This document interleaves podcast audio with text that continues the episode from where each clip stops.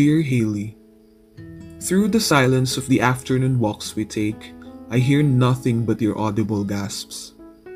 You've been in Baguio for years and you still lose your breath at the ups and downs of the pavements. How is it possible that you've been familiar with something for so long already and yet you still haven't seen and felt the real thing that sits on your nose? I never realized how beautiful you are until I was the one left breathless for the first time as I watched you snicker at something you see on your phone while we spend our lunch break together.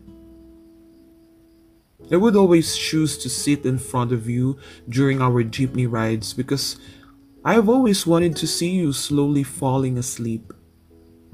This is the only time I can gaze at you without you knowing that while your heart sleeps, mine pounds like a beast.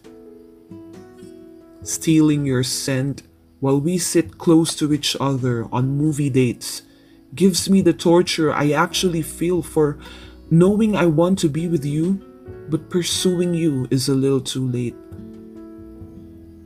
We've been fooled by our own desires, not because we weren't brave enough, but because we never took the chance. I wouldn't dare say that we never had the courage because being with each other and silently longing for something more is already a taste of courage. But courage remains just a feeling when we fail to let it dance its way towards each other's hearts. And while action speaks louder than words, actions remain cloudy when not accompanied by words. Why do we only realize how much we want something when we're almost at the end of the maze already? Because all I want is to stay right beside you in this maze. It is you who I really want to be with while getting lost in the vast unknown, feeling nothing but love and happiness. You are the love of my life, Haley the woman of my dreams. And I will just be your friend and the guy you willingly gave to somebody else. Yours in silence, Drew.